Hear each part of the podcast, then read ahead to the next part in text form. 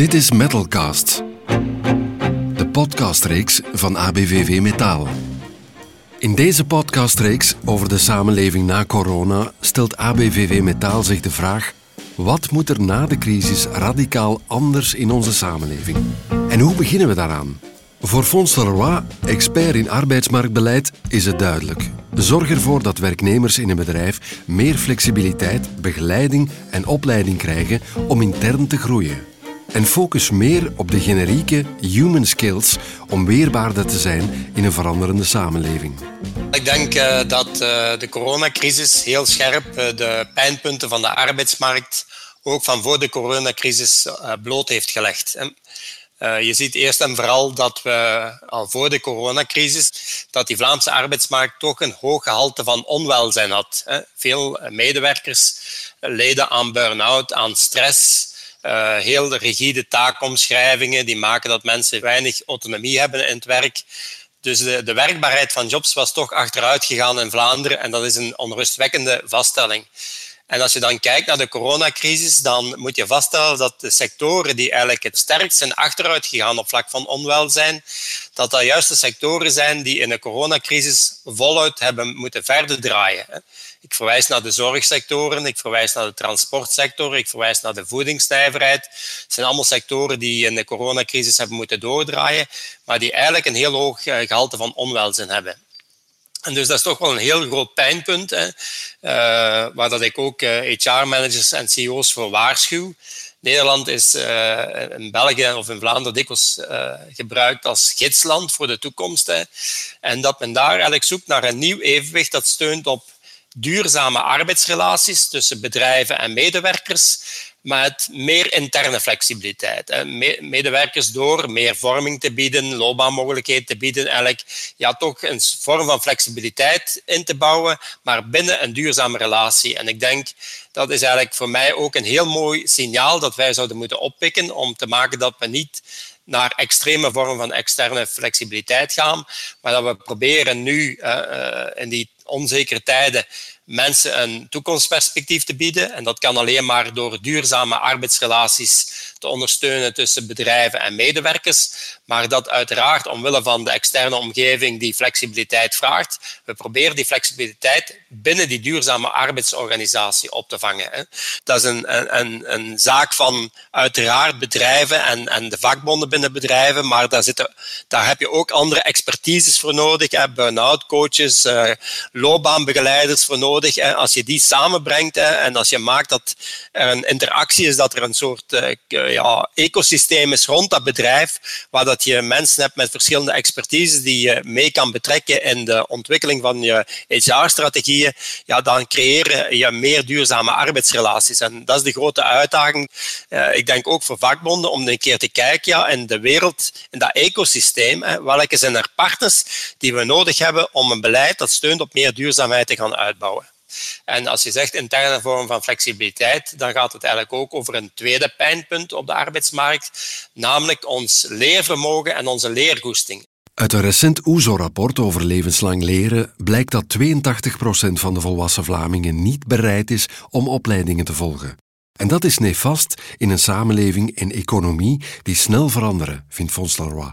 Er komen zeker nog nieuwe processen op ons af, robotisering, verdergaande digitalisering, klimaatuitdagingen, migratiedruk. Ja, dan moeten we weten dat je alleen maar mee kunt in de wereld van morgen als je de nodige vaardigheden hebt om eigenlijk te kunnen anticiperen op veranderingen, om ja, met veranderingen te kunnen omgaan, ook in een meer diverse cultuur te kunnen omgaan. Dus we hebben eigenlijk een heel sterk vormings- en opleidingsbeleid nodig. De financiële economische crisis, de bankencrisis van tweeduizend zeven tweeduizend acht, heb ik gepleit om de tijdelijke werkloosheid, die toen ook veelvuldig voorkwam, te koppelen aan opleiding. Omdat mensen dan tijd hebben. En ja, als je tijd hebt, ja, dan is het een moment ook om te maken dat je kan investeren in je skills, zodanig dat je wendbaarder, maar ook weerbaarder wordt morgen. Hè? Dat je ja, zelf je loopbaan ook een beetje in eigen hand kunt houden. Nu hebben we ook weer in deze crisis heel veel tijdelijke werkloosheid gekend. En toch hebben we daar geen opleiding aan gekoppeld. Heel veel skills die je nodig hebt op de werkvloer heb je ook nodig in de samenleving en omgekeerd. Hè. Als je in een digitale samenleving bent, dan heb je een aantal basic digitale skills nodig. Hè. Daar ligt de verantwoordelijkheid niet alleen bij de overheid of bij het bedrijf, maar ook bij de medewerker zelf. Hè. Vandaar dat ik pleit voor een loopbaanrekening waar dat, uh, de werkgever een, een bijdrage in doet, de werknemer een stuk voor betaalt, de overheid een stuk voor betaalt, een sectorfonds kan bijleggen bijvoorbeeld, hè, zodat de medewerker een budget heeft om zelf zijn loopbaan verder te ondersteunen via opleiding, bijscholing, loopbaanadvies enzovoort. Ook de vergrijzing op de arbeidsmarkt zal de volgende tien jaar een enorme uitdaging zijn. Voor elke tien mensen die met pensioen gaan, staan er maar acht nieuwkomers klaar. Dat is uiteraard goed nieuws voor wie afstudeert. Toch moeten we erover waken dat die jongeren niet alleen snel werk hebben, maar ook aan het werk kunnen blijven. En daarvoor zijn eenentwintigste-eeuwse vaardigheden zoals communicatie, kritisch denken en digitale geletterdheid cruciaal, zegt Fons Leroy. Op zichzelf is dat goed nieuws voor de jongeren die de komende jaren gaan afstuderen. Als de economie terug op snelheid komt, als je een diploma hebt, ja, dan heb je eigenlijk heel veel mogelijkheden op de arbeidsmarkt. Maar het gaat voor mij niet alleen om maken dat jongeren snel een job vinden. Het gaat in de toekomst voor mij vooral om te maken dat men een duurzame loopbaan kan uitbouwen. En dat we veel meer investeren in de generieke vaardigheden van de toekomst. Wat dat men noemt de eenentwintigste-eeuwse vaardigheden. Dat zijn eigenlijk de soft skills, de generieke vaardigheden, die maken dat je in een wereld die snel verandert, in een economie die snel verandert, dat je daar ook voldoende weerbaarheid hebt en wendbaarheid hebt om mee te kunnen in die veranderingen. En het is vooral in die generieke vaardigheden dat we gaan moeten investeren. En ik uh, roep vooral ook in mijn blogs, in mijn columns uh, enzovoort en in mijn lezingen het onderwijs op om niet alleen te kijken naar ja, die... Uh, die functiegebonden of die algemene vaardigheden van taal enzovoorts, maar ook te gaan investeren in die generieke vaardigheden. En ik vind ook dat de overheid geen enkele opleiding zou mogen subsidiëren, ook geen bedrijfsopleidingen of geen V D A B-opleidingen of geen Sintra-opleidingen, als men ook niet werkt aan die generieke vaardigheden van de toekomst. Zodat mensen ook sterker worden in de toekomst, hè, bestand zijn tegen veranderingen. En dat is voor mij de grootste uitdaging. Hard skills en diploma's blijven belangrijk op de arbeidsmarkt. Maar hoe bewijs je als werknemer dat je ook over die broodnodige human skills beschikt? Met een bank die aan het herstructurering was, eigenlijk een, een afspraak gemaakt die ik vind in alle sectoren moet uh, toegepast worden, waarbij medewerkers die ontslagen worden, hè, dat die niet alleen een C vier krijgen om te gaan doppen, maar ook een C V krijgen, een competentievisum, waarbij het bedrijf eigenlijk garandeert dat die werkgevers die skills hebben verworven terwijl dat ze bij hem werkten. Hè. Want uiteraard, mensen worden werkloos en op de, als ze zich inschrijven is dat met een bepaald beroep. Hè. Maar je ziet niet welke skills ze achter dat beroep zitten, hè. Welke bijkomende skills ze verworven hebben, een opleiding in het bedrijf of van, vanuit de eigen organisatie of van eigen initiatief. Dus we hebben toen gevraagd, maakt al die skills van de medewerkers een keer zichtbaar en zet er uw stempel op als bedrijf. Verbind uw brand als bedrijf aan de skills van uw medewerker en als die medewerker dan op de arbeidsmarkt komt, ja, dan kan een ander werkgever zien, ah, die heeft daar gewerkt en dat bedrijf garandeert dat die medewerker die skills heeft. Oké, okay, dat is voor mij voldoende om hem te gaan aanwerven. Hè. Dus ja, laten we ook dat competentiedenken hè, ook introduceren als een generiek uh, model op de arbeidsmarkt, waar dat we, als we afscheid moeten nemen van medewerkers, en dat is meestal uh, ongewild, uh, dat de skills van die medewerkers altijd zichtbaar zijn, maar ook gevalideerd zichtbaar zijn. Hoe kijkt Fons Leroy aan tegen de toenemende robotisering en automatisering op de werkvloer? Zijn machines een bedreiging of een zegen voor onze jobs? Ik geloof echt, als we slim omgaan met robotisering en digitalisering, dat dat de wereld van werk kan verbeteren. Hè? Omdat je toch moet vaststellen, dat geldt voor alle segmenten van de arbeidsmarkt, voor heel veel beroepen, dat er uh, taken zijn die, uh, die heel repetitief zijn, die heel saai zijn. Uh, ook in de laaggeschoolde beroepen heel veel taken die uh, ja, heel erg fysiek belastend zijn. Eigenlijk kan je die allemaal uitschakelen door Laat dat doen door robots. Laat de robots het repetitief werk doen, het saai werk doen, het zwaar belastend werk doen. Daar zit heel veel opportuniteit in, ook om mensen die vandaag minder kansen hebben op de arbeidsmarkt. Ik denk bijvoorbeeld personen met een handicap. Eigenlijk al die mensen met rugpijn en rugklachten, dat kan je, dat kan je eigenlijk preventief wegnemen door robotpakken te introduceren, robothandschoenen.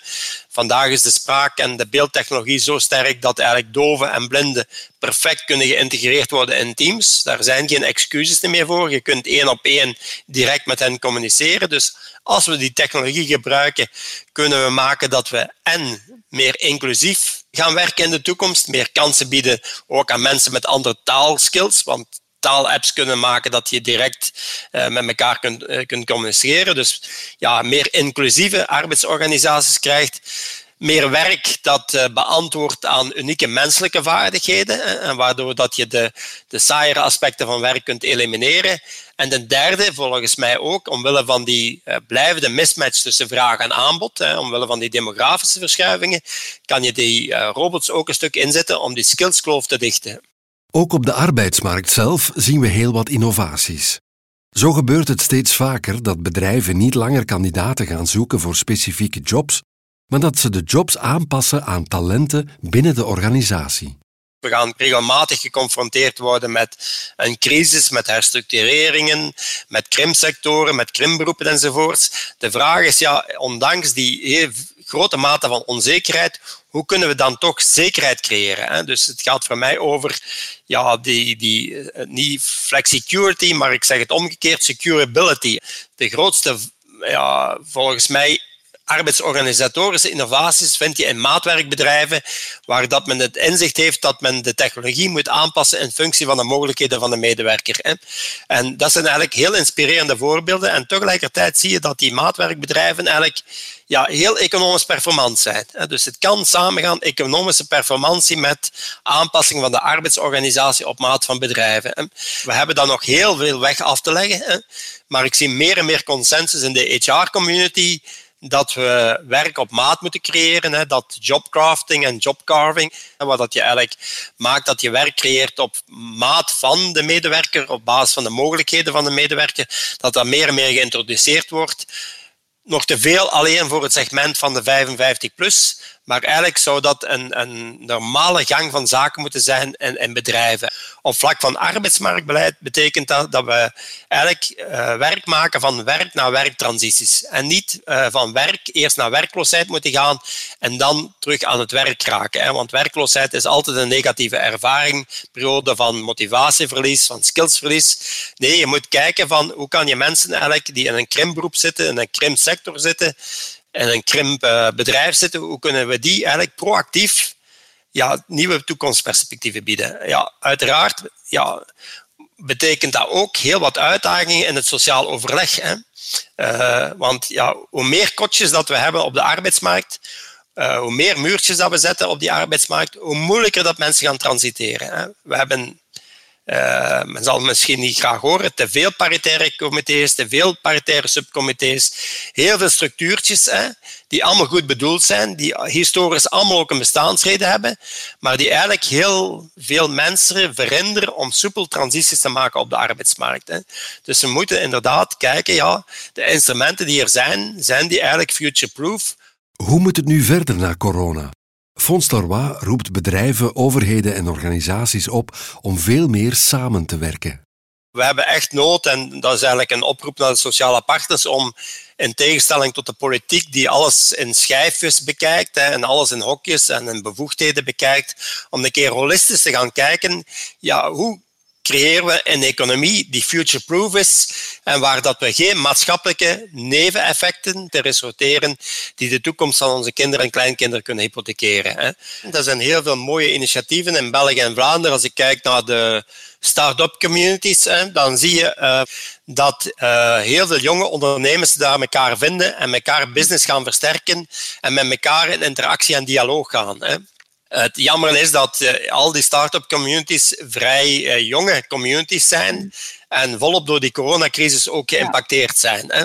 Maar ik geloof heel sterk in ja, veel meer interactie, dialoog tussen verschillende economische deelsectoren. Hè. Dat kan ook uh, kruisbestuiving zijn tussen de non-profit en de profit. Hè. Dus ik hou heel veel van gemengde contexten, omdat ik denk, vanuit die gemengde contexten kunnen we leren. Hè. Als ik uh, zie hoe een aantal zorgorganisaties, uh, zoals Zplus, uh, zoals Immens bijvoorbeeld, vierentwintig op vierentwintig uur zorg verlenen, uh, ook in die coronacrisis, door uh, probeer dat fysiek contact te onderhouden, maar tegelijkertijd ja, te zorgen via digitale dienstverlening om bijvoorbeeld ouderen niet alleen te laten. Hè. Een mooi initiatief is bijvoorbeeld dat bejaarden, en ik spreek ik echt over tachtig plus, hè, die alleen zijn. En dat is, we hebben heel honderdduizend alleenstaande tachtig-plussers in Vlaanderen. Ja, dat men die probeert toch een, uh, met een iPad te laten omgaan, hè, zodanig dat ze kunnen videochatten met hun kinderen en hun kleinkinderen. Hè. Dat zijn heel mooie illustraties van hoe dat je het humane en het digitale in een omgeving waar je zelf weinig aan kunt doen, toch met elkaar kunt verzoenen. En als ik het uh, voorbeeld mag geven van, vanuit de V D A B, ja, uh, toen heb ik eigenlijk ook een, een, een innovatielabo gecreëerd in de marge van V D A B. Uh, om juist een aparte context te creëren, uh, waar dat men niet geconfronteerd is met alle overheidsverplichtingen die je moet volgen als V D A B, maar een keer in co-creatie met je klanten, met je gebruikers, te gaan kijken van welke diensten vragen zij, uh, kunnen ze zelf die diensten niet ontwikkelen, hè, of kunnen wij die samen met hen ontwikkelen en zien ja, hoe kunnen we dan die diensten uh, op de markt zetten. Hè. En je ziet dat Uh, ja, door dat labo we heel veel verschillende nieuwe diensten hebben gecreëerd die we dan naar de reguliere dienstverleningen van de V D A B hebben kunnen overpoten, omdat dat diensten waren die steunden op een heel hoge tevredenheid van de gebruikers. Heel logisch, want de gebruikers hadden ze zelf mogen maken. Hè. En het is ja, eigenlijk zoeken naar altijd kruisbestuivingen, denk ik, om te maken dat we door die kruisbestuivingen kunnen innoveren, uh, maar ook de wereld van werk eigenlijk een stukje kunnen herontwerpen en kunnen verbeteren. Beluister nog meer podcasts van A B V V Metaal over de samenleving na corona. Met onder andere Nick Balthazar over de alarmerende toestand van het klimaat, Matthias Dobbelaar welvaart over onze privacy en Guy Goris met zijn pleidooi voor een nieuw maatschappelijk pact. Luister naar alle gesprekken via a b v v metaal punt b e, Spotify of je eigen podcast-app.